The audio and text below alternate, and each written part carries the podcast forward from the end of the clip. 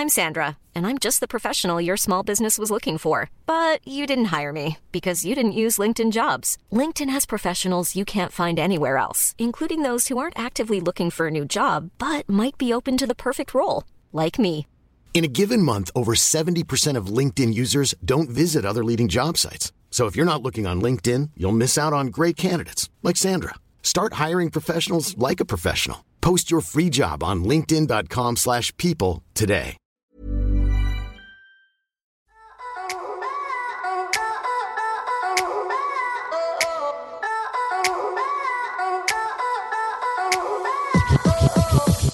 Welcome to season five of And the Writer Is with your host, Ross Golan. Before I give my spiel, I want to acknowledge the music army that listens to this podcast every week. Since starting this, the And the Writer Is community has literally changed the history of the music business by helping pass the Music Modernization Act, gotten songwriters added to Album of the Year for the Grammys, and still is advocating for positive changes for our industry on a daily basis. So thank you and congrats.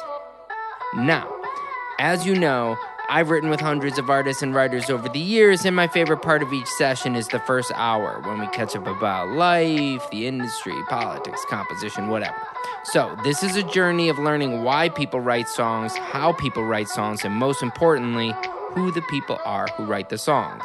I'm producing this with the great Joe London, Big Deal Music Publishing, and Mega House Music Management. If you want to listen to the songs we discuss in this podcast, follow us on our socials, find out about special live events, or buy that merch, aka that hat I always wear, go to our website, www.andthewriteris.com. This week's episode is sponsored by BMI. Full disclosure, Joe and I are both BMI songwriters. So we didn't write this, but we believe it. BMI. We celebrate your talent, value your music, and champion your rights. To all our songwriters and composers, your passion is ours. BMI. Music moves our world. This episode is brought to you by ABKCO Music, a proud independent music publisher and advocate for the songwriter and artist community over six decades worldwide. ABKCO is home to iconic songs and writers of the 20th century, including Sam Cooke, Ray Davies, Mick Jagger, Keith Richards, and Bobby Womack. And into the 21st century with chart breaking hits like Mariah Carey's We Belong Together and more. Find out about ABKCO by visiting their website at www.abkco.com. Songwriters. Think about your favorite hit song and what makes it an earworm. You could be the writer behind the next song that goes viral. Enter the 20th annual NSAI Song Contest presented by Martin Guitars and Strings and CMT. You could win several prizes, including the one on one mentoring session with Elle King, myself, and fellow and the writer is producer Joe London. The lyric only winner will score $2,000 cash and mentoring session with award winning songwriter Tom Douglas, as well as other coveted prizes. Send in your best songs now through October 31st at nsai.cmt.com.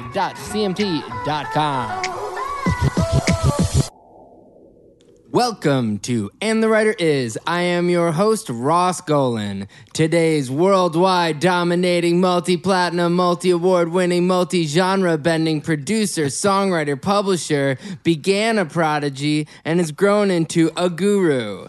He has been making records that you listen to since he was 16 years old. Since then, and millions of records later, he built his company, family affair alongside his father and brother, demonstrating you can build a career not only with your family, but like a family. The artists, writers, and producers with whom he surrounds himself are simply the nicest in the business. Some of the, his closest collaborators, John Ryan, Harry Styles, Niall Horan, and Thomas Rhett, are notoriously the nicest. But his most impressive attribute is that he brings out the best in these already top notch writers. And they can and will attest to that. All the way from the middle of nowhere, Malibu, this writer is a good husband and good dad. And the writer is the only person I've written a song with at 4 a.m., 7 a.m., on the way back from Vegas, Julian Bunetta. Uh, that was better than I thought it was going to be. Um, hey, you won a Ivor Ivor no, Ivor, Ivor Novello Novello. Today. I did. Like today. Today. Literally today. Today. Um, I mean, obviously, when people are listening to this and they look, they'll realize that It that won't be wasn't today today for them, right? but But, it's today for us. It's today for us. For those who are American listeners, explain how prestigious that award is. I don't. I don't know if I could really explain it because I just am finding about how finding out about how prestigious it is. But it, it's really prestigious. It's very. It's. Uh, I think it's all the songwriting and and publishing and music community. It's like their Grammys, I guess. Yeah, I mean, we don't have we you know we have BMI and ASCAP, Yeah, but we don't have but Grammys a for proper songwriters. Grammys for songwriters. Yeah. and that's the closest thing that Yeah. there is on the planet. Yeah. So to win that uh, is an accomplishment, and congratulations. Thank you very much. And they also have the awards early, so everybody afterwards has like the whole day to go out and party. Oh, that's cool. yeah, Why are you not there? because I'm here. And where is here? We are in Palm Springs right now. At the sixth. Wait, yeah, I think this this is the sixth writing camp that we've done. Palm Springs writing camp. Why do you do writing camps? Uh, well, why do we do this one? Or why mean- do I go to them? I guess either. I mean, I guess part of me is wondering why you would, when you can get in the room with anybody. Well, here's how, here's why. The first time we ever did this, it was actually sort of half a ploy to get just the ultimate Coachella house and have someone else pay for it. Right. so we Achieved. Yeah, so it mm. was a One Direction one, which you came to. That was the first one, Yeah. I think. Yeah. And yeah, so we'd we'd have it for two weeks, right? And at the end of that, it would be the festival, and then all our friends from LA would come up and stay in this ridiculous house. But it yielded just more than just songs. It was just so much fun and so much camaraderie and so many intimate relationships and um, and we got some hits out of it too. So it worked. So we did it again, and it worked again, and and now I use it also to just meet new people because it's the best way of really connecting with people I don't know and making like lifelong friends potentially. Totally. As opposed to just a session one day or two days with somebody. Yeah. Uh, And I get to hit it all at once too. I get to like have meet 10 new people, you know. when I first met you, it was probably 10 years ago or something like that. Yeah, You know? It was. And going to going to your studio at the time, you know, in your house where you were at, Yeah. Trying to explain how when when I say that you treat your career like a family, Yeah. I want you to explain the compound that you that I met you on Yeah. and what's on that property. Okay. And I want you to explain how familial your your career is. Let's start from even the the very beginning, who your dad is and how Okay. that that happened. Okay, my dad is Peter Bunetta, and he is a very successful producer and writer and father.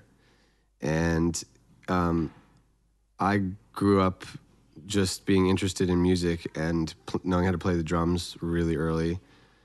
And he always fostered that and pushed it and helped and supported. And um, even to where like when I first was learning how to, you know, use Logic and he was working on a project, he'd have me make a drum loop for it.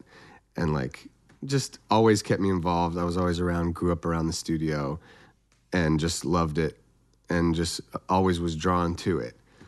And um and then I went to college, got a publishing deal like I'm kind of skipping forward, but then my brother Damon got out of college and he was like, I, you know, hey, should we do this? You want to manage me? He was like, yeah, let's do it. Cool.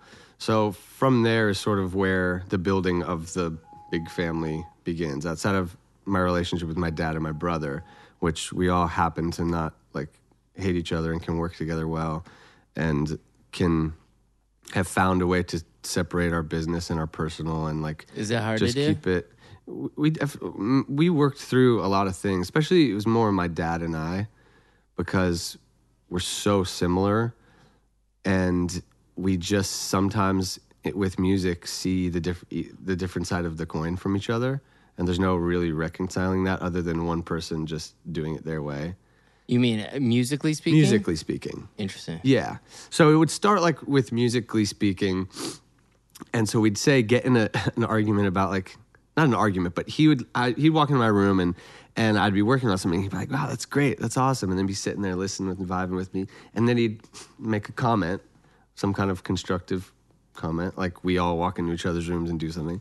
And when I'm 17 or 19, I'm not really asking for it or I don't want to, I don't know. So it would start there and I'd be like, no, I like it this way. And he'd be like, yeah, just try it.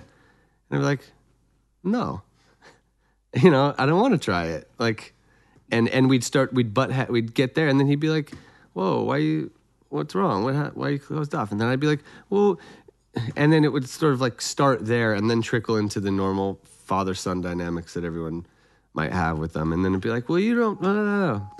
So we learned how to communicate better.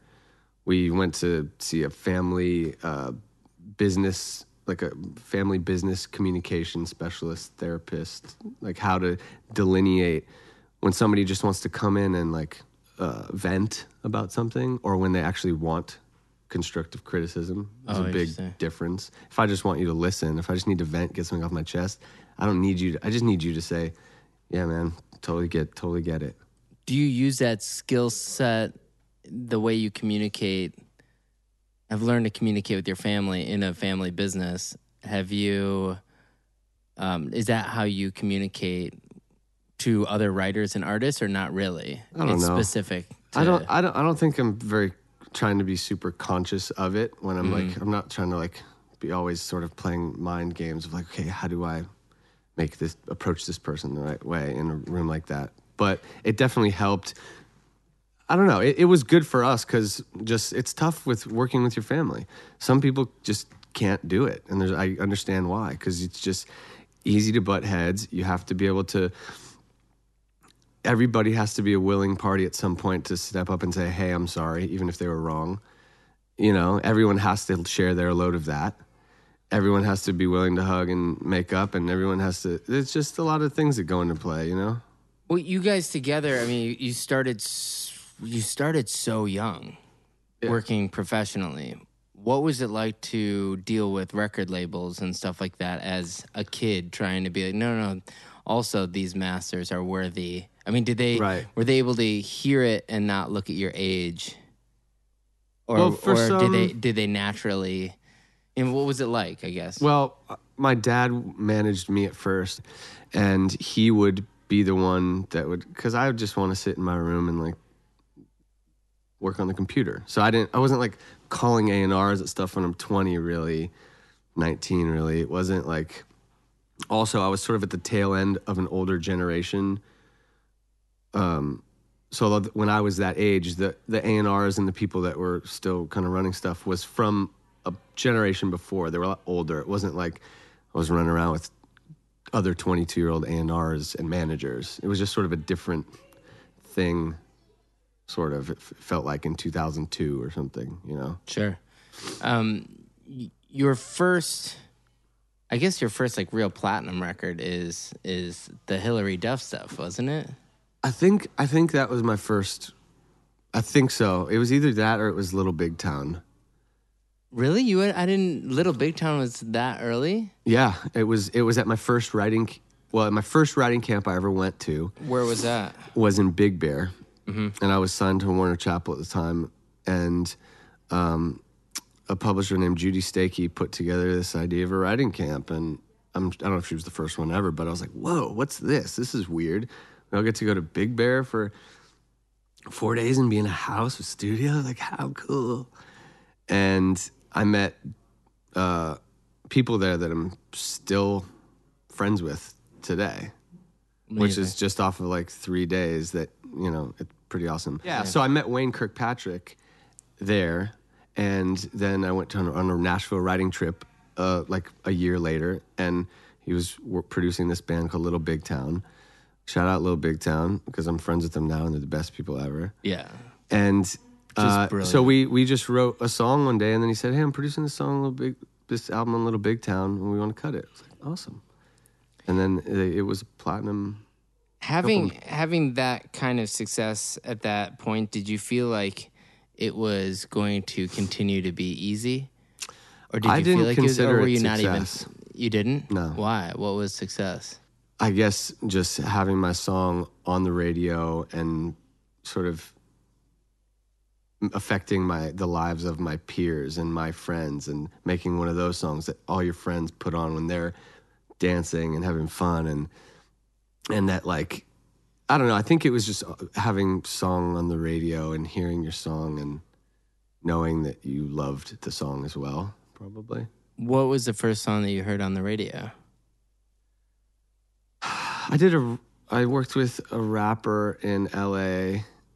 Um, and it was played on Power 106. It was called "To the Top." His name was Omar Cruz, Uh. And it had Frankie J on the hook, and it was like, it, I think that was the first time maybe, but that was still just sort of, again, that wasn't success either because it was just sort of a Power 106 play. I grew up in the music business, right?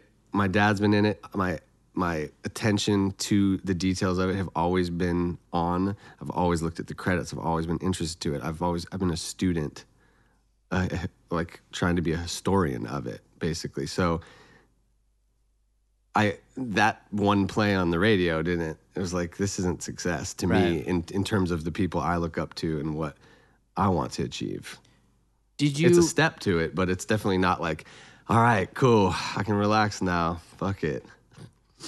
you seem to be somebody who is okay not to you'd you'd be okay producing records you didn't write. You didn't always have to write the records. Totally. You weren't what That's how Why- I started. right.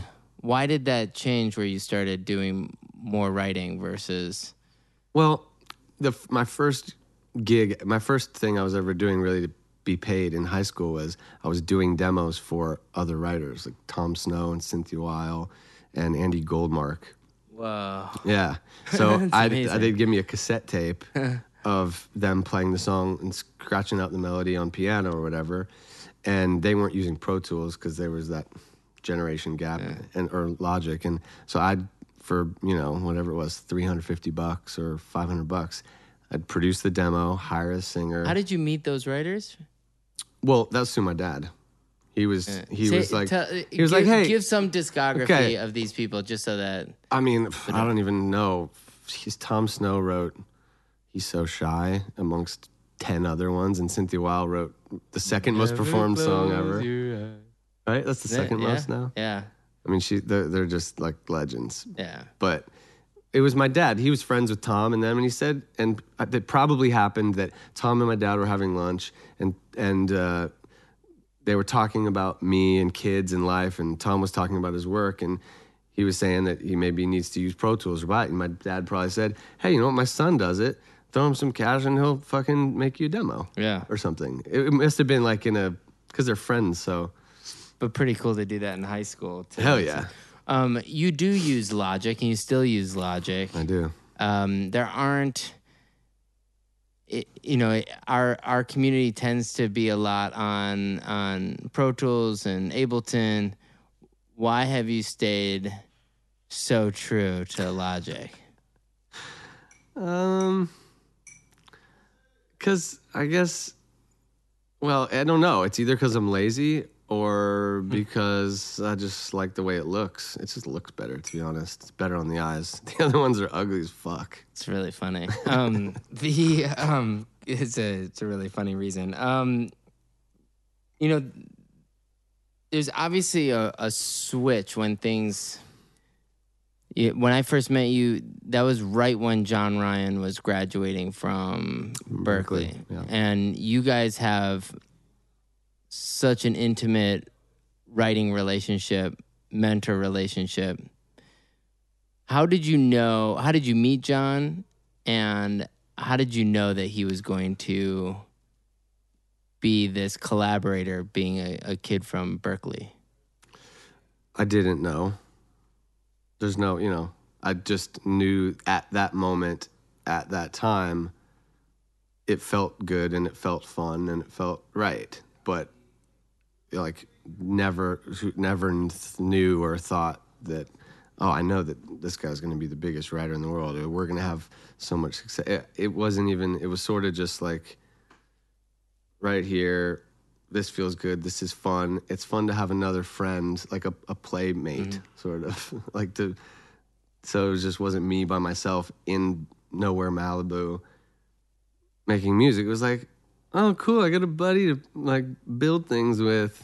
You know. You he moved out here in maybe like 2000 and I don't know 12 or something like that. 2011, something like that. Maybe. Yeah, it, it's been. I think it's almost 10 years now. Maybe. So okay. if our intern was going to Berklee, my brother's really good friend was, had a little sister who was dating John as well, and the intern also knew who John was. So the friend's little sister was dating him. Our intern had told us about him, gave us a CD. Hey, my buddy John Ryan's band's really cool. Listen to it. It's like, oh, it's cool. This guy's a sick musician. A year later, whatever, six months later, my brother's at a Christmas party. And at the end of the Christmas party, it's just like the last eight people around, obviously, the, and they're just hanging. And there's this guy just crushing Beatles songs and Beach Boy songs, going back and forth from guitar to piano, singing every word and just calling out requests basically of like and and just like my brother was like fuck who's this guy? And he was like i'm john ryan. Oh shit john ryan we I actually have your cd blah blah blah. You should come over meet my brother and my dad damon said that i didn't meet john that time yeah. it was damon he came over met my dad he went back to school the next when he got back for summer he came again he and i wrote a song the first day called Pretty Little Girl, and it's still a jam. And then after that, we both, I think we both, I don't know, that might have been one of the first times I just met another person that could go toe to toe with me on everything. Interesting. And it was, and I think he probably felt the same way because he's, you know, and that we both could just keep, keep it. There was nothing could ever get stagnant with us because we both could pivot any way we needed to pivot. And it felt that way in the room, just like, oh, you do that. Oh, yeah. And someone would say something, be like, oh, I totally see what you're saying. We both had a lot of reference points of music and things. And it was like exciting because I was getting challenged. And also, we were, it was just a good, I it was just fun. What's the process from, you know, now, then you're, you're also a publisher. Yeah.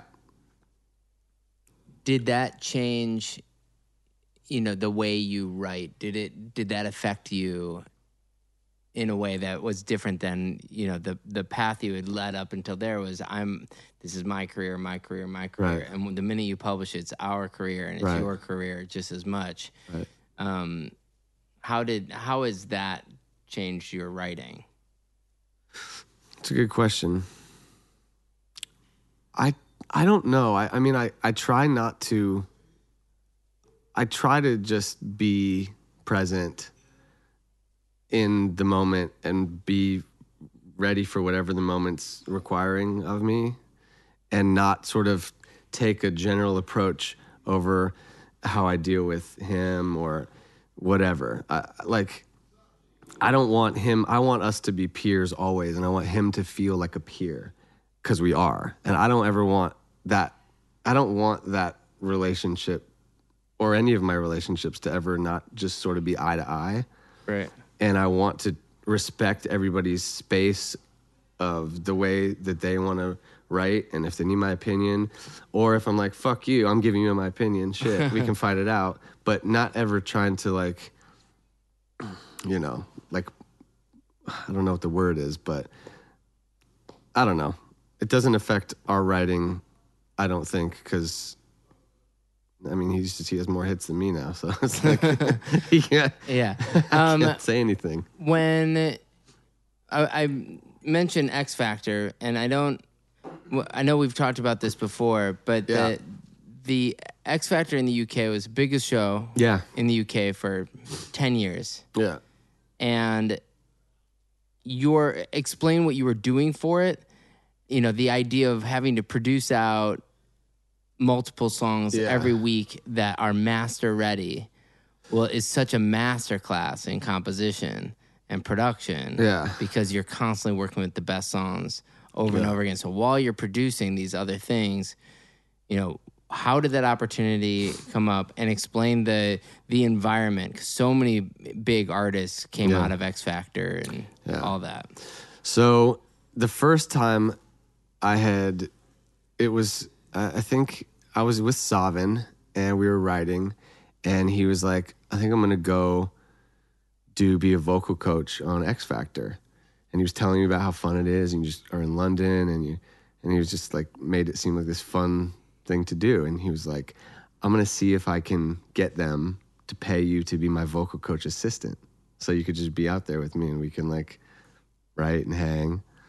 And they didn't bite because I obviously had no credentials and whatever. And so uh, he that was the year that he went, and One Direction was on the show, and he worked with them. The rest is history with that.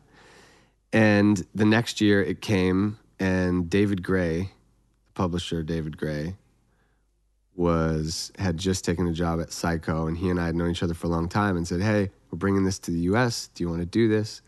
And at the time, I had I was in a weird spot in my career because I had had two artists that were signed to me to major label deals, and I was like riding high, making the records, feeling like so confident working with all like just the coolest of the cool people.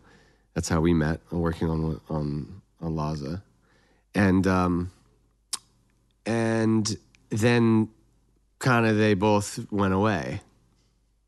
Both of those those opportunities that they just Why why did fell they go apart. away? Well, one, I don't know, it's just just chance and circumstance, let's call it.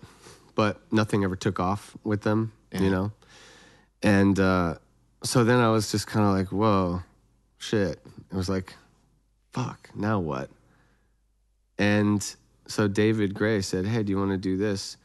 And I just kind of, I guess, wanted to just make some money because I I had spent a year or two maybe three working on those albums without taking any money from the record budget because I wanted to save it for in, if like a big producer wanted was going to do a song for it that we had 50 grand or 75 grand to give them. So I just didn't take any money. There was just I just left the whatever 400,000 in the record budget and I just kept working and working and writing songs and and then they both went away and I didn't get make no money for 2 years basically. So I kind of had this fuck it attitude like fuck, I'm going to just make some money. And David presented the opportunity and I was like, yeah, let's do it. I want to do it. I need something to sort of get me out of whatever rhythm rhythm I was in, something to focus on because that's where I'm do my best. I think is when I have someone or something to focus on. So, X Factor comes along, and it's fucking grueling. It doesn't have to be, but the way we did it was grueling.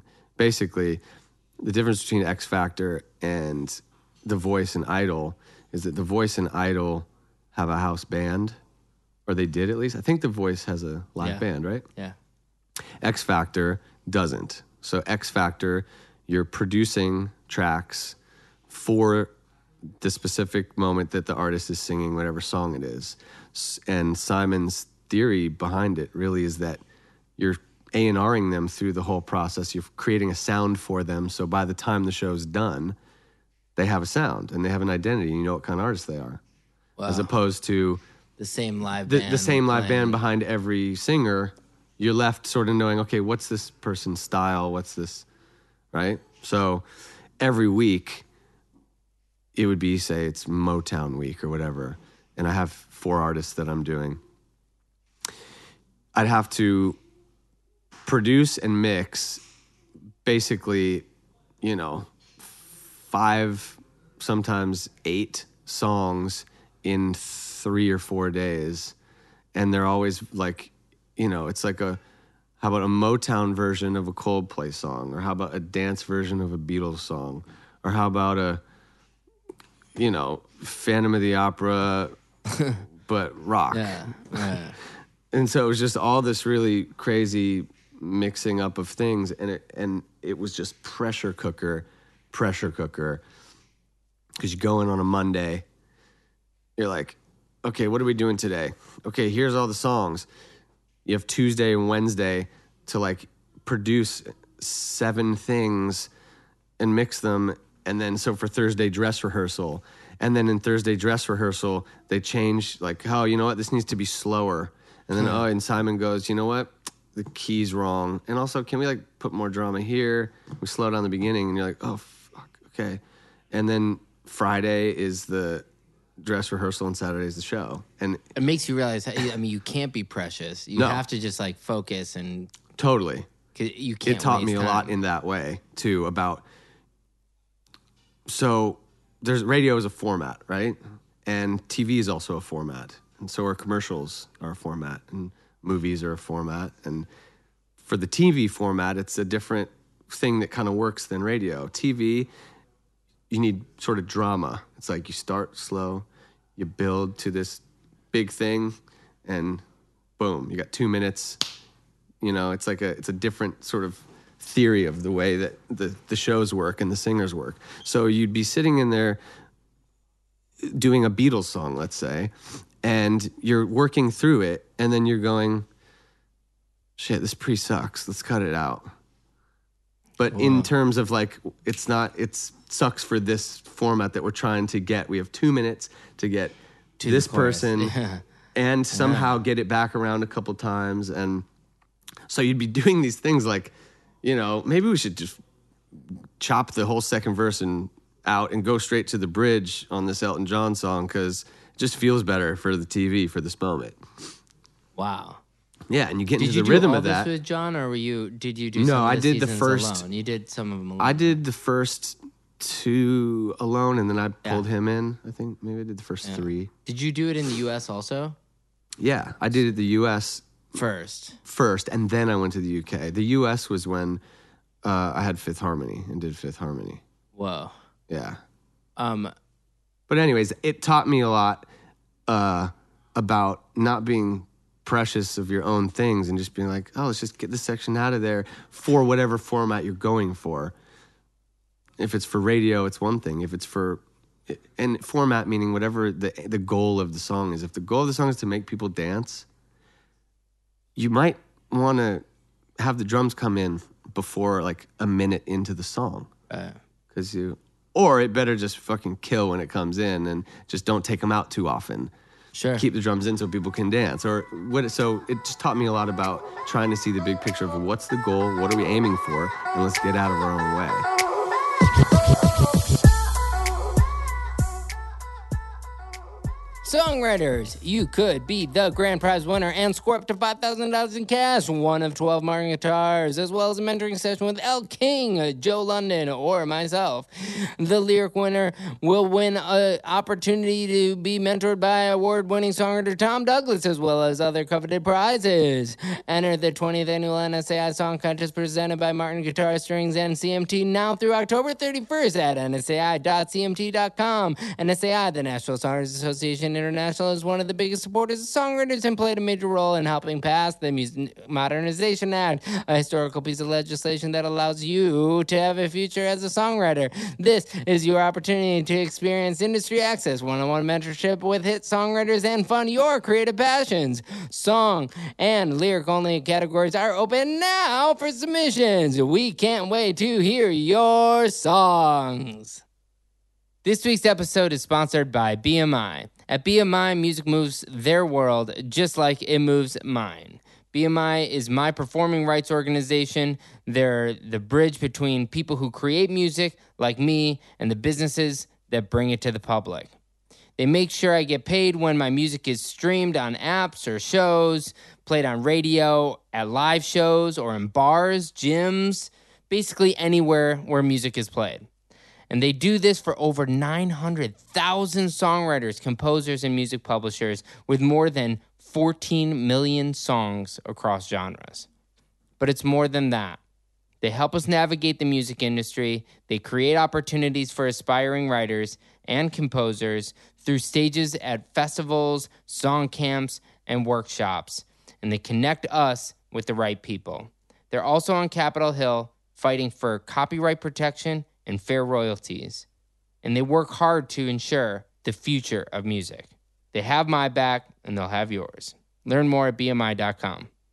This episode is brought to you by ABKCO Music, a proud independent music publisher and advocate for the songwriter and artist community over six decades worldwide. ABKCO is home to iconic songs and writers of the 20th century, including Sam Cooke, Ray Davies, Mick Jagger, Keith Richards, and Bobby Womack. And into the 21st century with chart breaking hits like Mariah Carey's We Belong Together and more.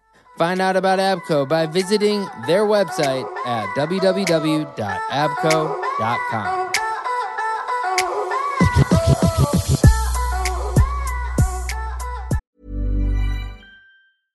Hey, I'm Ryan Reynolds. At Mint Mobile, we like to do the opposite of what Big Wireless does. They charge you a lot, we charge you a little. So naturally, when they announced they'd be raising their prices due to inflation, we decided to deflate our prices due to not hating you. That's right. We're cutting the price of Mint Unlimited from $30 a month to just $15 a month. Give it a try at mintmobile.com slash switch. $45 upfront for three months plus taxes and fees. Promo for new customers for limited time. Unlimited more than 40 gigabytes per month. Slows. Full terms at mintmobile.com. I'm Sandra, and I'm just the professional your small business was looking for. But you didn't hire me because you didn't use LinkedIn jobs. LinkedIn has professionals you can't find anywhere else, including those who aren't actively looking for a new job but might be open to the perfect role, like me. In a given month, over 70% of LinkedIn users don't visit other leading job sites. So if you're not looking on LinkedIn, you'll miss out on great candidates like Sandra. Start hiring professionals like a professional. Post your free job on linkedin.com/people today. When you started getting into that and the show's getting bigger and bigger and bigger both here and in in the UK but specifically in the UK um, did you were you thinking about producing and writing outside of that I mean were, Yeah. were you Well- able to do anything outside of it Oh, you mean like in the t- three months that was the show? sure No, I didn't. I just dove straight in because it was so much work. Like some people that were doing it, the older guys that had been on the show before and done it, had a musician or two on deck that could they could make the template here, send it to them. Had a mixer, you know, and they were obviously had to pay them, but they just knew the workflows probably so that they could do writing sessions. And Right. I just at the time would just wanted to just do it all by myself and just yeah I can be uh, we- controlling like that. the idea of treating songwriting like a master class i mean that's that's our sort of philosophy with Yeah. our publishing company Yeah. is to try to make it a give an opportunity to learn about Yeah. the history of music and how songs work in a compositional sense and in a historical sense and to have to reproduce these classic songs often and put them in a context of something current is is just in the most amazing and you're getting paid And you're go- getting paid. to get your doctorate in, Totally. in songwriting you know Totally. And it was so fun. It really was fun going to the show, seeing behind the scenes how it worked, and also affecting these people's lives. Like i i remember getting up across a table of 20 people and just scolding everybody because these five girls in this group just were so magical and no one saw it. And I was like, you fucking ah, ah. You know, and it just made like do they know that I don't know. how was your relationship with fifth harmony through you know that process because you you're the first person to really work with them Yeah. you know Yeah. um, how was it sort of developing that and having seen their arc and where they've gone individually and whatnot? You know, what's it like from your position to see some, something go from uh, a, It's a amazing. contest to you know that? It's amazing and it's but it- it's also, you know, there's a part of the a slice of the pie that's also heartbreaking too. Which part's uh? Well, the part for from selfish reasons that we all don't have the relationship we used to. But that just happens. People grow apart, people go on, do things. And also that they, I mean, I don't know the insides of, of their relationships now, but when, when you were in a room with those girls together, it was this, it was kind of the same thing I felt when I was with One Direction for the first time. It felt like it was scripted or something. I was having, I would have like sort of an out of body experience for a second because it felt like there was just a moment happening and everybody's timing of like the jokes and the things that were happening. It was almost like having a deja vu without having a deja vu. It, I don't know how to explain it. It was just magical. Yeah. It was just Well, totally it's magical. It's interesting. Your relationship with One Direction's almost the was was sort of the opposite of that. Totally. I was Whereas- on the other yeah, end you're of- on the other end. Of, you know, the, the guys who sort of developed that first sound for them. You know, it's like they end up coming to you, and you go and take it the baton from there. totally. Um, But the relationship is is um it's just amazing to see the just it's it's it's wonderful to see your feelings and your instincts being validated even if it's not on my even if I didn't write the songs but knowing that yes I believed in these girls I was right other people around the world believed in these girls Yeah. and still do and that feeling is a whatever that feeling is that I felt, I can trust that feeling in me again if I ever feel it. And I don't have to talk myself out of it. I don't have to rationalize why. I should just follow it and believe it because it's it's It's valid. It's valid. Yeah. It's just as valid as anything. I remember in my my you know, 10, 12 years ago, and the Jonas Brothers were huge, and I had a song that was um, with the band that was opening for them, and we would go and we'd tour, and you realize, man, that the the kid and the, the youngest of the brothers is the one that's writing all these songs, like he's gonna he's gonna be huge. You know, and I just remember having this argument with my bandmate. I was like, "No, that kid's 16, and he's like, Yeah. he's gonna be He's gonna he's gonna figure it out. If not right now, he's gonna be Totally. huge. And then you, and what's similar in in those scenarios is that it's not like Fifth Harmony had hits in the beginning. Like hmm. they they it took a while. It took a while. and and it would have been easy to give up on. on it. Totally. Like I'm so you know, and then so then it's almost more valid that that it was Well, I remember album number three or something like that, and song number sixteen that went. Well, that's that why things can last because they have real foundations to be built on. Like when they first got off the show, Simon said, "I'm so I was so moved by how much you fought for these girls. I want you to to executive produce whatever they do." Uh, and told LA Reid that, and they were like, "Great," and we all were like, "Cool." And the first order of business for me was we went to we all stayed at my studio or they came over for like two weeks. And every day we we put out cover songs. Like we i'd play guitar or piano and they'd all sing together all at the same time in one take and capture it to show that these girls can wail. Like Yeah. they're the real deal. This is not a joke to start there, the foundation of the beginnings of their career there, and put there's some amazing arrangements that we'd all work through together. And if at any point, like, you know, if Normani started giggling or something, and then someone else started cracking up, we'd have to just start again. And we'd have to like, nope, we got to do it again. We'd have to just go, come on, let's do this. And then someone would forget a thing, or I'd flub on the guitar and be like, shit. And sometimes it would take hours, but we'd just get it right, get a good take, put those out into the world. Boom. So now the first paper trail of them after that is this, and it's something that's organic and real and fun. And then it was, I think that, I, I don't know if any of the girls talk about this in, I'm sure they do, but, you know, being 16 in the industry and being on that cusp of adulthood, I'm, su- I'm sure that people can feel forced into feeling sexualized too soon by press, by whoever, by anything, by labels, by whatever. And I wanted to. I went. I'm, did I ever come to you looking for songs when I was first make, doing the rounds, looking for songs for them? Maybe I, d- I don't really. But in any but case, I maybe. wanted to really make like the songs I wrote for them were very just Disney teen innocence. Just really and not trying to be like you know, you can touch me anywhere. You can like none of that shit. And there was forces that were trying to put some of those songs in the atmosphere and it just didn't feel right for me. And I'm really proud of the first little nucleus of songs that were put out to the world because it felt very authentic to them Yeah.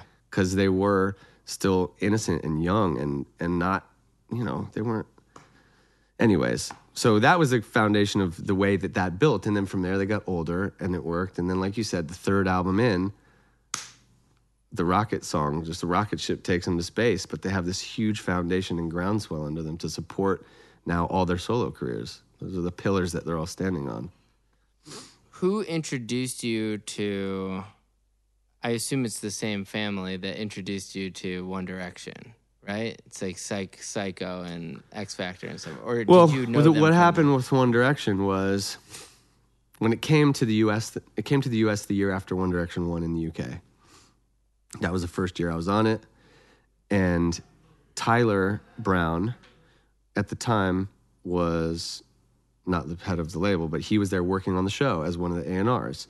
And he he was paired as whatever his group was was my group. So we started hanging out every day, just becoming friends.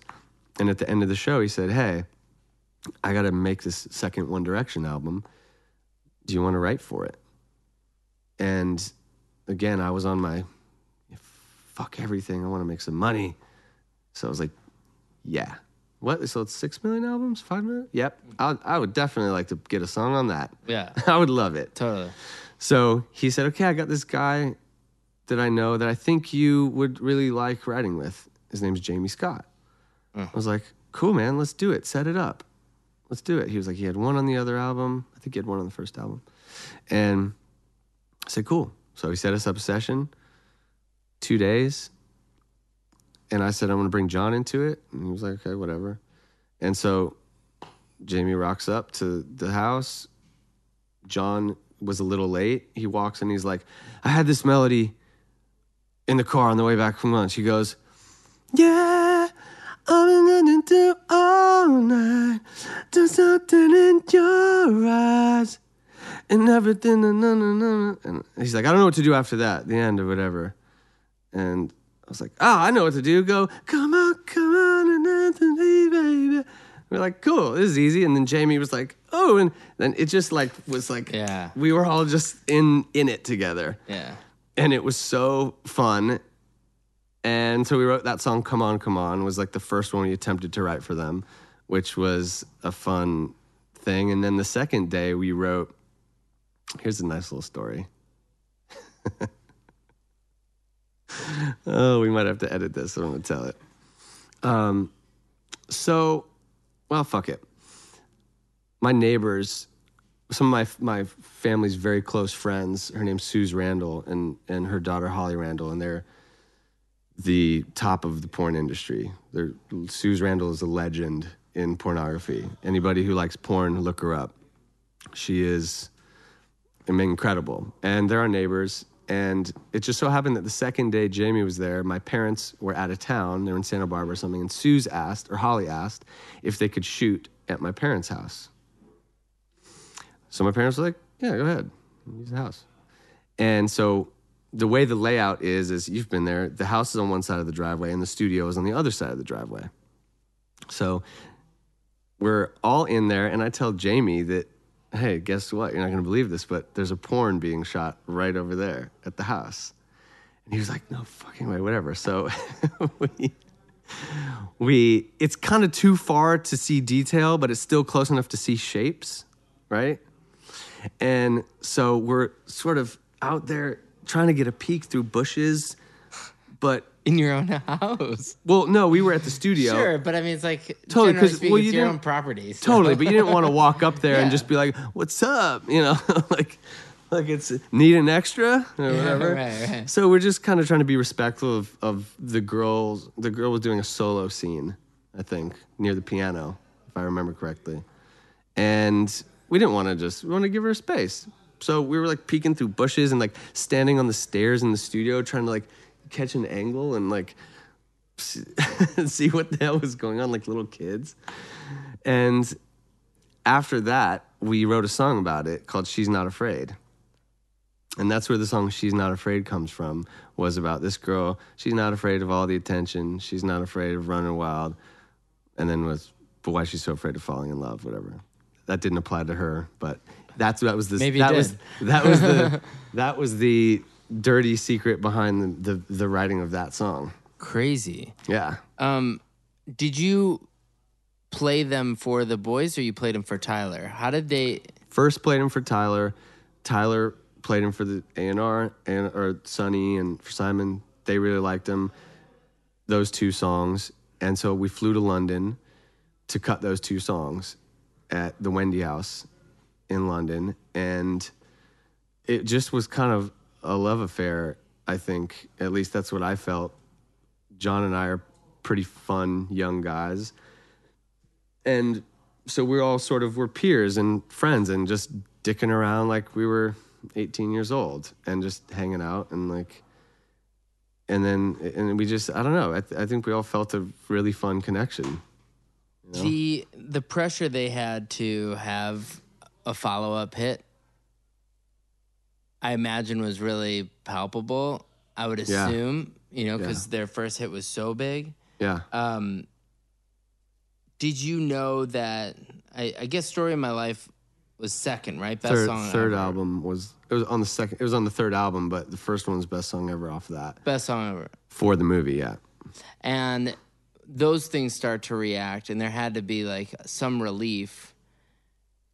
Well you want to hear another crazy story Yeah, right of go course. okay so after those first songs that we wrote for the uh, take me home album it was great and then the boys i guess wanted to start writing more and they enjoyed us. Did they us have a hit off of the "Take Me Home" album? um, little things was Uh-huh. off of there i mean I, I think you know what's a hit Right. but as far as like a top five radio hit no Right. not off that album i don't think or maybe actually i think i take that back i think the first single went to like debut was like number two Yeah. on billboard the first week Right. but i, I don't think it was like a But you actually start, then actually Savan said that it gets synced a whole load Yeah. whatever it's it was a big song but not Yeah. on the level of Did you what makes you beautiful them, or did you guys like there was No. sort of Sa- uh, Sav and Rami and Carl doing their music, Yeah. and then you and John and and Jamie doing your music with the same band, right? That's sort of on yeah, but on the second those, album, like Savan heard the songs we did and and also signed off on them and suggested little tweaks and stuff like that. Sure. The third album, I think, is when Savan had his first child, and I think, I mean, I can't speak for him, but I think he, I don't know, he just I don't know why they all didn't go back in and write on the third album, but for whatever reason, um, when we got the call to do it, I was like, "Yeah, I'll come. I'll come to London. Let's do it. I want to have John come out too." And and not to put anything on blast, but they're like, "Eh, well, I don't know if we're gonna buy his plane ticket." so I was like, "All right, fuck it. I'll buy his plane ticket and we'll share a room." And so we shared a room. We went to Jamie's studio, and in the first five days, we were there for a week. We were there for six days. And the first song we wrote was a song that was a bonus cut called, maybe I should pull up my references. But the second song we wrote was Story of My Life. The third song we wrote was Midnight Memories, which was the title of the album. The fourth song we wrote was You and I, which was the third single. The fifth song we wrote was Best Song Ever. And a missing one. We wrote all in that first four five days. We wrote Half all the the singles. album. We wrote all the singles off the first four, just one after another. Boom, boom, boom, boom. Did they reimburse the plane ticket? um, when you guys that that that was magic. That was they were touring around the UK and, and a lot of right. I, I flew out and toured Yeah. with them for like ten days. I think I was in the room with them once out of the ten days. Yeah. Like I didn't understand what was happening. I just remember being in these these hotel rooms that we we go to these hotels that are an hour away from whatever town or city. Yeah. Because they're trying to hide. Totally. And these you they And wouldn't tell can't. anyone. And you can't. And there's Can't. Somehow the some there'd be fan, fans would figure it out and it'd be how do you know we are not even near the venue? Just such a crazy experience. But what makes me at that era, all I think about is how you guys would be tra- traveling around the world with them. Yeah. That must have happened kind of after the this album, working on the next album, right? It was it was was working during on this? Midnight Memories is when we started You guys were in it, touring on the road with him and finishing stuff. yeah, and you got I mean all over the world. Yeah, that was the rhythm. It was we'd February we'd write in the UK for a bunch of weeks, three weeks. Then we'd go back home and produce stuff. Then we'd fly out on the road, cut vocals. Then we'd go back to London, do another round of writing, producing, cutting vocals on the road. And then September hits, we're in mix. October hits, we're in X Factor. January hits, take a month off. February hits again, go to London for a month, start the next album. It was like this three year cycle of that. Did you have any personal life? No, right? During that, could you? fuck a personal life. We're traveling around the world with the biggest band there is. With your- like with in, your in exotic friends. cities with your best friends. My brother would be out there. Like it that that is the was the most fun you could ever have. I remember you guys were like playing with. uh, I think it, you guys were in Brazil and and One Direction's opening for Eddie Vedder. Eddie Vedder's opening for. Oh, I got a story for you. And I just remember hearing that and be, you know. you want to? and- Can I tell you the story about how yeah. my career almost was just over forever? I yeah, think. please. So we're in Brazil at the top of the Fasano Hotel, and we're throwing. There's a party that everybody's throwing for the band, for crew, for everyone. There's a lot of crew on the road with them, you know, that are behind the scenes. So it's a bunch of people up at the rooftop. It just so happens that like surfer Kelly Slater is doing a surf tournament there, and so is um, Eddie Vedder. Just happened to be there, so they're there randomly. And Niall came up to me and said, "Hey, I want to play Eddie some of the tunes from the new record." It's like, cool. I'll go get my iPod. Got my headphones, and this is in April, I believe, and um, so a lot of the songs didn't like had some of the boys' vocals on it. A lot of John was still on there. Some verses weren't right. Some choruses were still being worked on. But we had kind of the ten songs for the album. We had like here's the album, and they don't release the album till November. So I go get my headphones. I give them to Niall, and the party's happening, and I'm taking shots of tequila and probably everything else and having a really fun night and go to bed and we wake up in the morning and we leave Brazil. I mean, we leave uh, what city? Rio, and we go to Sao Paulo. And I'm looking for my iPod because I want to listen to it on the plane, and I can't find my iPod. And there were also a lot of other people up at the rooftop. It wasn't just crew. There were women there as well, you know, because the boys always want to have some beautiful women around. So there were Brazilian, you know, beautiful women around. And Brazil is notoriously what where things get leaked out of like the most. Like it seems Musically? like musically. Really? Like Brazil somehow has found a way to always get their hands on a copy of their records first and leak them. So I'm freaking out. I'm like, okay, it was sitting on a couch. Somebody picked it up, saw the first playlist says one new 1D album 2014 and goes, holy shit, let's, I'm gonna just put this online. And I'm freaked out because I'm like, okay, so I like email everybody at Syco and say, please, attention digital team, if any of these titles pop up online, please shut them down. And we leave Sao Paulo or we leave Rio. I can't find my iPod still. I ask Niall's security. He said, Yeah, mate, I gave it to you last night. I'm like, What? what? I really? I must have been drunk. I don't remember. Uh oh. And I remember, okay, I'm going through them. I'm like, what did we do last night? And I'm like, oh, yeah, we went to Eddie Vedder's room. We were like playing songs, hanging out. Uh, the security team calls his security team, can't find it. We ask, we turn the hotel upside down. No one can find this iPod. And I'm just, four days go by, and I'm just like, Devastated. I just really thought that these all 10 of this whole album is going to leak with half of John's vocals on it like eh, you know and parts of the songs that aren't even great yet and bad productions just rough productions. And it's to ruin my career. Like Syco will never hire me again. All my peers are to fucking laugh and be like you fucking idiot. Like you had the world in your hands and you blew it you know? And just i'm just so not in my stomach.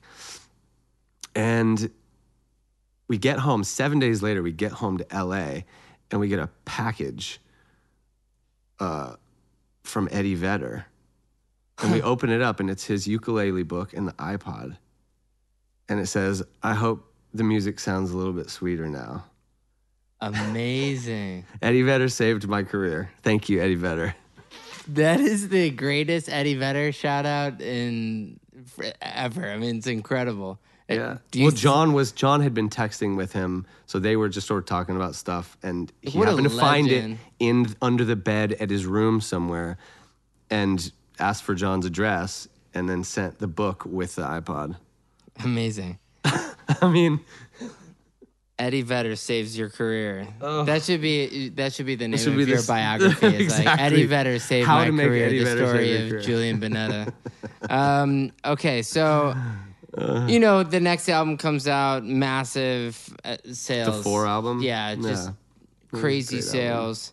Um, and then Perfect comes out, which that was written That was at for the- Palm Springs Writing Camp. oh, it was. The nucleus of it started How about at the first one. Yeah. Yeah. I guess I came the wrong day. um, Made in the AM is, you know, the first one with the band without Zayn. Yep. Um, that's my only one D cut was on that album. Which one was it? If I Could Fly. Nice. I was pretty excited about that. But it's weird, you know, it's when you're writing songs, I'm I'm the guy who gets one song, maybe two songs on the albums I work on. Mm-hmm. And you know, it's just sort of random one-offs. And here you are with 9 of 10 songs, 12 of 14 songs. Like you hone in on the artist's sound and you really become so such an integral part of their career Yeah. um, even when they split up, Yeah. you start working with Niall, and Slow Hands becomes just massive. And but it's a song that's not like every other song on the radio. How do you have confidence releasing songs and working on songs and staying in your own lane in a way without having to appropriate what everyone else is doing? I think just experience. At this point, at that point, whatever that was last year, whatever, I got my first publishing deal when I was 18, and then I'm 30, I'm 16 years in to doing this every day. Pick up a few like tricks from other people and the way other people's paths and watching how other people's careers have worked and being a historian of the music biz or of my music in my lifetime.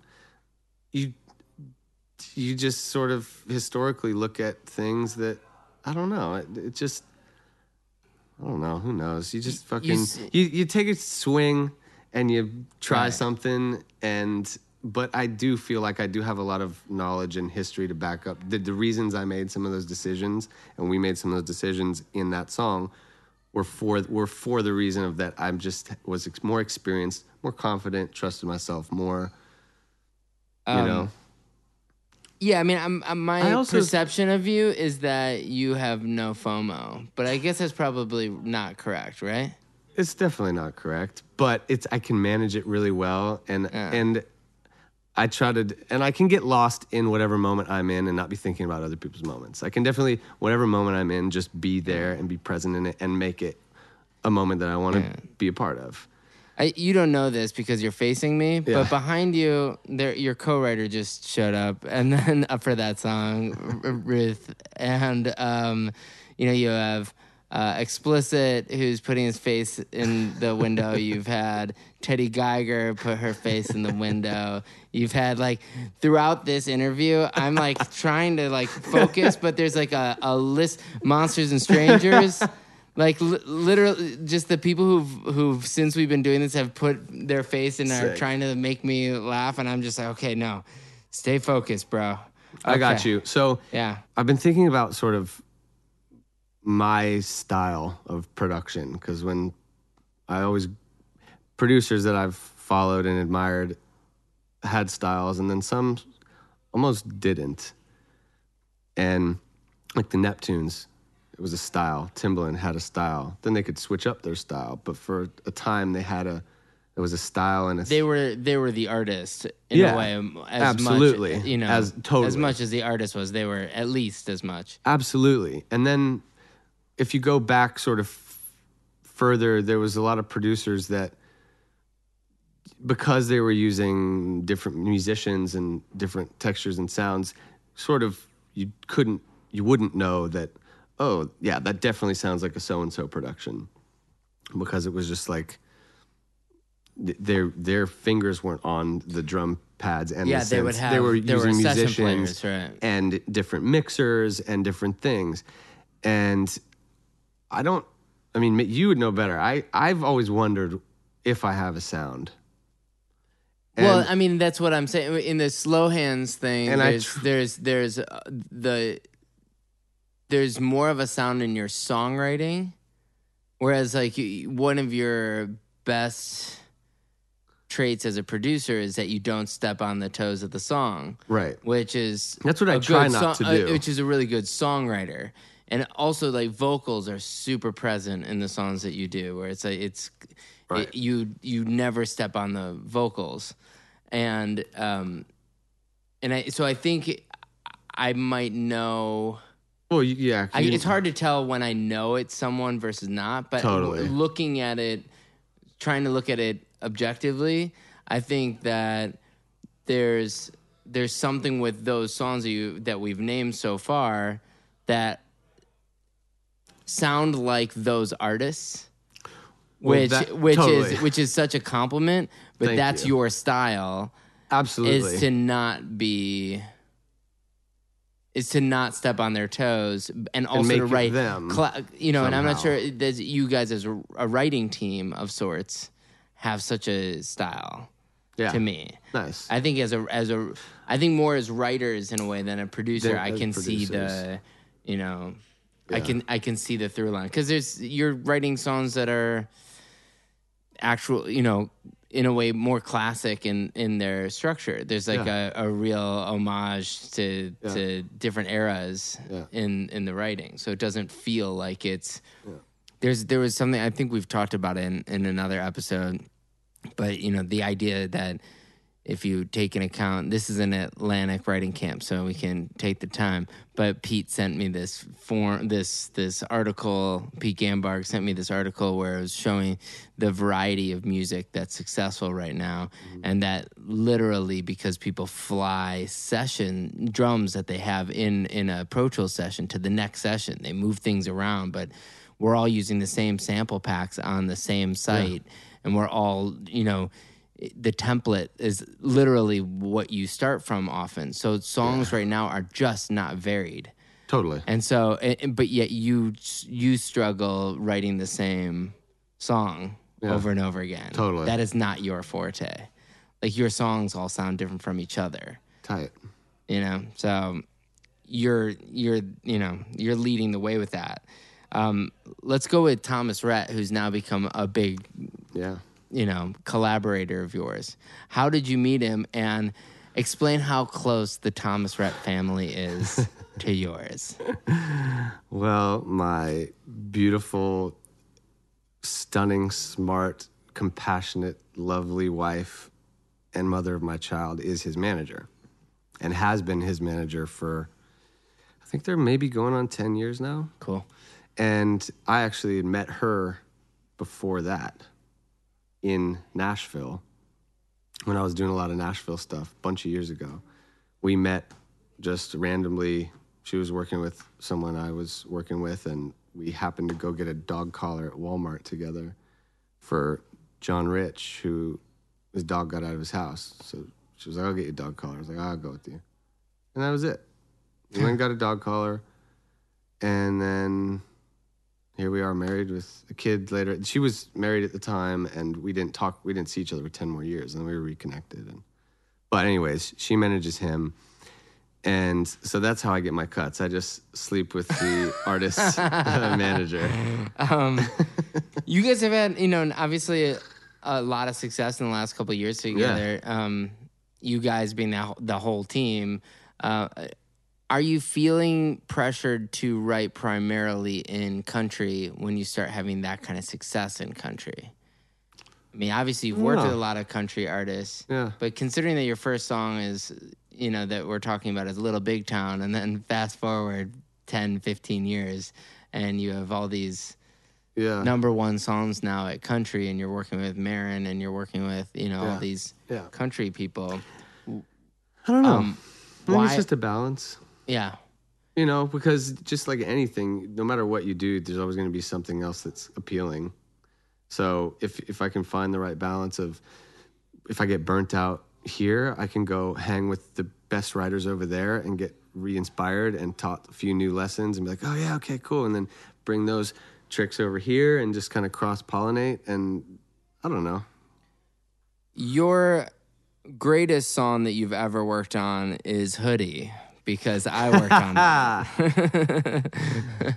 Yeah. Uh, Is that our you- only song we've had that's been released that at least both of our names are on? I didn't really write that. I wrote like a line. um, maybe I, I mean we have that, and then I, I guess Blueberry Pies didn't really Didn't come out. released. Um, Nice. Yes, hoodie. but that might be yeah. I mean we I don't think we've done that many sessions. You're right. The sessions we have done have been, like you said in the intro. Yeah, I mean they're also like Can we talk about our first session together? Yeah, you should tell it from your perspective. I feel like I, I don't think I've told it, but it's it's I'll, t- I'll tell Yeah, it. tell- I'll tell the story. So, so Mike Caren, shout out to Mike Caren for putting me and Ross in touch. And uh, he said, I think you should write with this guy, Ross. He's got the song called Blueberry Pies, and I think it'd be perfect for your artist. I said, cool. So let's have a session. And the day before the session, I think I called you. I was pacing around outside, and I called you and I said, "Hey, dude, how you doing? Excited to work with you. Are you down to come over tomorrow and then let's just go to Vegas, and then we'll come back and then we'll write the next day?" And you were kind of like, "Yeah, man, sure." You're like, "Yeah." I think I called you the day before. I'm not sure because when you tell it, you think it, you showed up at the studio. I don't remember And I said, you doing "Hey." that, but when you say that, that sounds familiar-ish. I mean, so let's maybe, pretend I didn't do that for story's Maybe sake. it was like maybe it was even um, just in case we go to Vegas, Right. bring something. And Right. I was like not sure if Right. like I don't think we had established if that was gonna happen, Right. Or So how it Ross was gonna gets happen. gets to the studio. We say our hellos for five minutes, and then we're like, "All right, cool, let's go." The car's in the driveway waiting. So we eight of us pile in to the suburban or whatever, and the our driver takes us to Vegas, and we're just hanging out, having fun. We go. I don't know if you remember this, two- but we met artists. the Fat Jew that night. We did. I do remember that. Yes. because this was probably And- five in the morning. and he took his pants off and stood on on the top of the the bar seating area and got we got kicked out. All of us, I think, or he got Oh, kicked out. That I don't remember. I think part. I think that's what happened. that sounds right though. I do remember meeting him. I also, I mean, I think I was, I think I was pretty intoxicated. So, and then yeah. we at 7 a.m. got driven home, and then you started to write Sunrise yeah, about our experience in Vegas, real time uh, art, you know, and then we finished it there. We ordered some pizza, and then I just remember I was taking a nap when we got back because we didn't go to sleep that night. Uh-uh. We went back, woke up from the nap, and then we recorded the song that we wrote in the van. In the van on the way know, home. On the way home. It's still a really good song, but is. it's it's really that that was the an experience where I learned that you have to you have to live to to write about something authentic. Yeah. And Totally. I was so impressed with the fact that you were like, no, let's all go. Let's do this. This is going to be a fun night. And it was just, okay, let's see what happens. Yeah.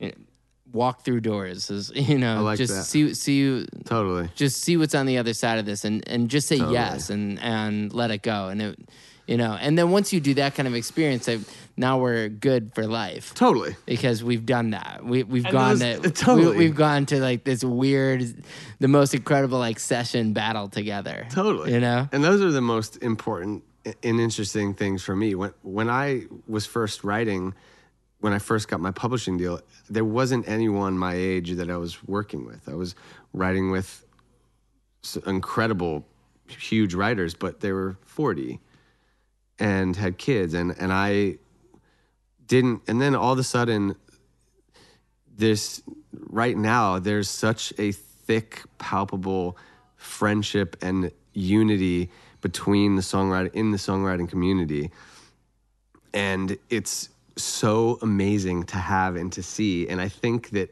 slowly all writing camps maybe were a big part of it not mine but everybody's that have ever been in this time to bring us all really to a, a real intimate friendship basis for that. And it's so incredible to have watched it sort of all come together and managers be like hanging with each other and doing business together and also vacationing together and songwriters just having just I don't know, it's it's just bigger than a job, really.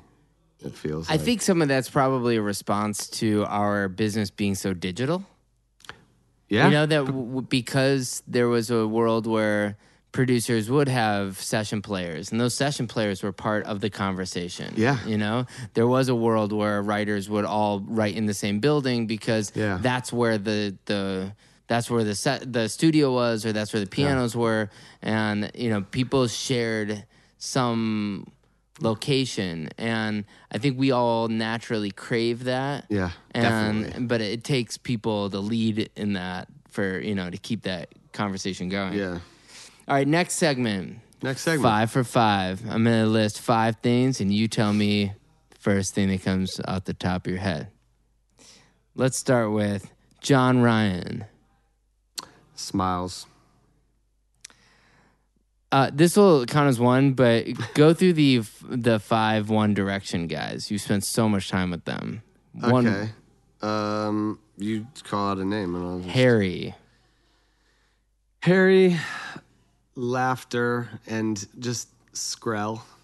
It's a word we created called skrell. I like that. Definitely goes through my head. Harry's so nice. Do you know what skrell is? No, what is that? I'll tell you after the Okay. Niall. Niall, um, grounded, pure, honest. Zayn. Zayn, mysterious, just so talented, deep. He's a deep. There's he's a deep guy. Louis. Louis, funny. Louis, Louis, and and just and and I know. I got so much love for these guys, like like brothers. So Sure.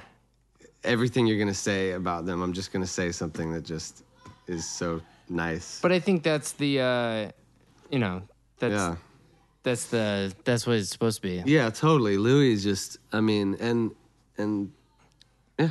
I mean, Liam. Liam. I think of. What do I think of? I think of just him. The he the fact that just uh, again a lot of love. He he bought a house right next to our house, That's so good. which was so awesome. And it was he would just I'd be working and just see him walk by the door and be like, "Yo, what are you doing?" and crash my sessions. It's awesome. so weird. Um uh, just uh, family for I all always- of them. The definitely the word I, I would want to throw out there to all of them if they listened is family. Yeah. Um Casey Robinson, speaking of family. Casey Robinson. Um, what's the word when someone's very specific, thoughtful, Thoughtful. thoughtful and and calculating, but in a thoughtful, thoughtful calculations, like great understanding the roots of who someone is and who someone else is and why they'd be a good pairing and why their styles might work together. I think Peter Bunetta. Peter Bunetta is everything. Everything. Damon Bunetta. Damon Bunetta is even more of everything. Best friend. Damon Bunetta is my my my best friend and yeah, everything. Well, thank you for doing this podcast. Thank you for having me. I was always wondering when I was going to get the call. Yeah. I should have been first, man. Yeah, exactly. um, what's advice you'd give to a, a, someone, you know, a new writer? A new writer, I would say y- you don't give up. And if you're going to, you know, if, if, if you're really a writer, you're going to write. Yeah. So you're gonna do. You're not gonna have to say, "Oh, I should write more." If you're really a guitar player, every day you're picking up the guitar. If you're really a basketball player, every day you're playing basketball. There's nothing that's gonna stop you. Doesn't mean you have to make money from it. You do it whether you made money or you didn't. And you have to be diligent. You have to be smart. You always have to learn and try to be better. And just don't be too down on yourself, but also don't gas yourself up too much and try to stay even and try to just work hard and learn. Yeah. Learn. I always think that when someone is, you know, there's there's this idea that people are only as successful as the day you meet them. You know, it's like when I met you, you had um you seemed to have everything figured out to me. Like I hadn't I, I was just getting into the the writing for other people. Right. And even though you're Didn't have younger than I. I am, I think of you as being like this this that you're older in spirit and Yes. in the way that you treat the community around you is you know th- this writing camp is multi weeks with a lot of a lot of personalities a lot of personalities and Yeah. everyone's looking up to you and I mean- and that's you know and, and that's not a that's not a, No, a- some weird qual like i'm not qualifying it i'm just Right. telling you how it is that everyone looks to you Eh, even dan wilson and i were talking this morning at breakfast that you came in yesterday and you had a note on the song and the whole room shifted to having a new energy and objective to finish the song. And people look up to you because your experience is so vast and your your knowledge of music is so vast but the way you treat fellow musicians and writers is is a way that all of us should run our businesses we all Thank want you. when i said i wasn't you know i said it in the intro but Yeah. it's not um it's not just that you work with family but you've this this business that you have this career that you have is is so genuine family from the people around you Yeah. so i i don't know how to compliment that more Thank when you. that's the kind of I, that's my That's- goal that's- is to run my life the the, way ul- you run oh. yours so i you know thank I'll thank tell you you what. That thank my dad because my dad, I basically learned how to mentor from my dad because my dad mentored me as a as a producer, as a man, as a as everything, and he just was the best dad you could ever ask for, ever. And like people are like, dude, your dad's so awesome, and I hear that all the time, and but it's it's just like fuck. I'm gonna cry. yes, you did it. He's just so. Uh, he just gives so much.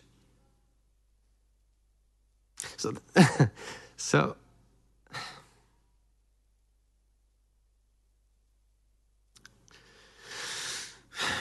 So that's how I learned from him to how to just love people and like give your energy and just, you know, you, we all need mentors. God, I had so many great mentors from from Savan to Steve Kipner to just people that that just along the way just you get to ride in the car with for a little while and like when you get out just are a little smarter a little wiser have a bit more perspective on your own life treat people differently. Just a lot of you know i mean we're all mentors. You're dude you're everywhere i mean you know. But i think that having for young riders as well have mentors find good mentors it's tough. And there's gonna be a lot of people that think they're your mentor and then might try to take from you. Well, my dad always says it's not who you know, it's who you avoid. Mm-hmm.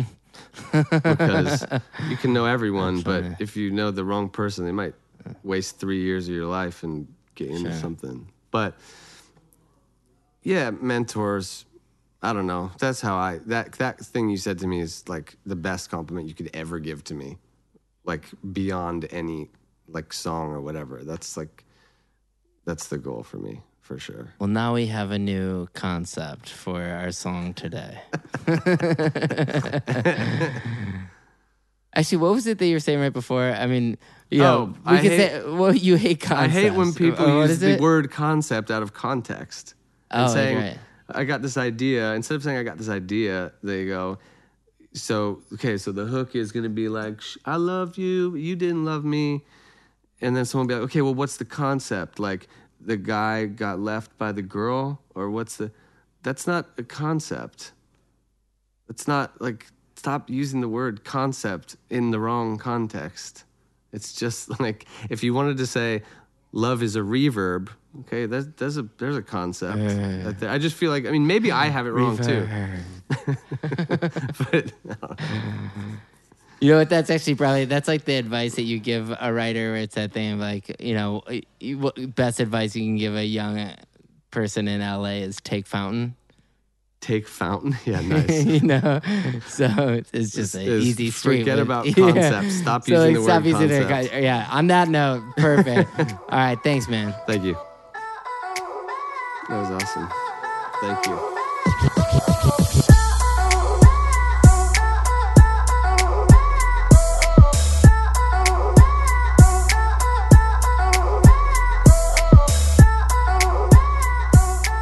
Thanks for listening to this episode of And the Writer Is.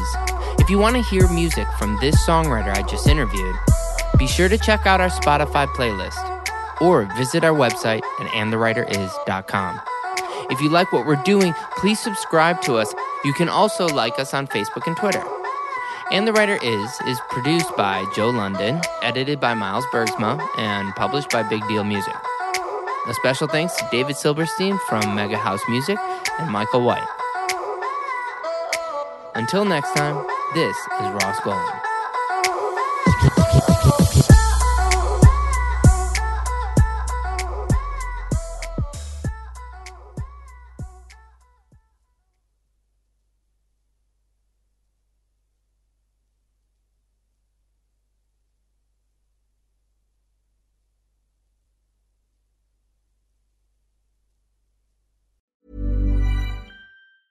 Planning for your next trip? Elevate your travel style with Quince. Quince has all the jet setting essentials you'll want for your next getaway, like European linen, premium luggage options, buttery soft Italian leather bags, and so much more. And is all priced at 50 to 80% less than similar brands. Plus, Quince only works with factories that use safe and ethical manufacturing practices. Pack your bags with high-quality essentials you'll be wearing for vacations to come with Quince. Go to quince.com/pack for free shipping and 365-day returns.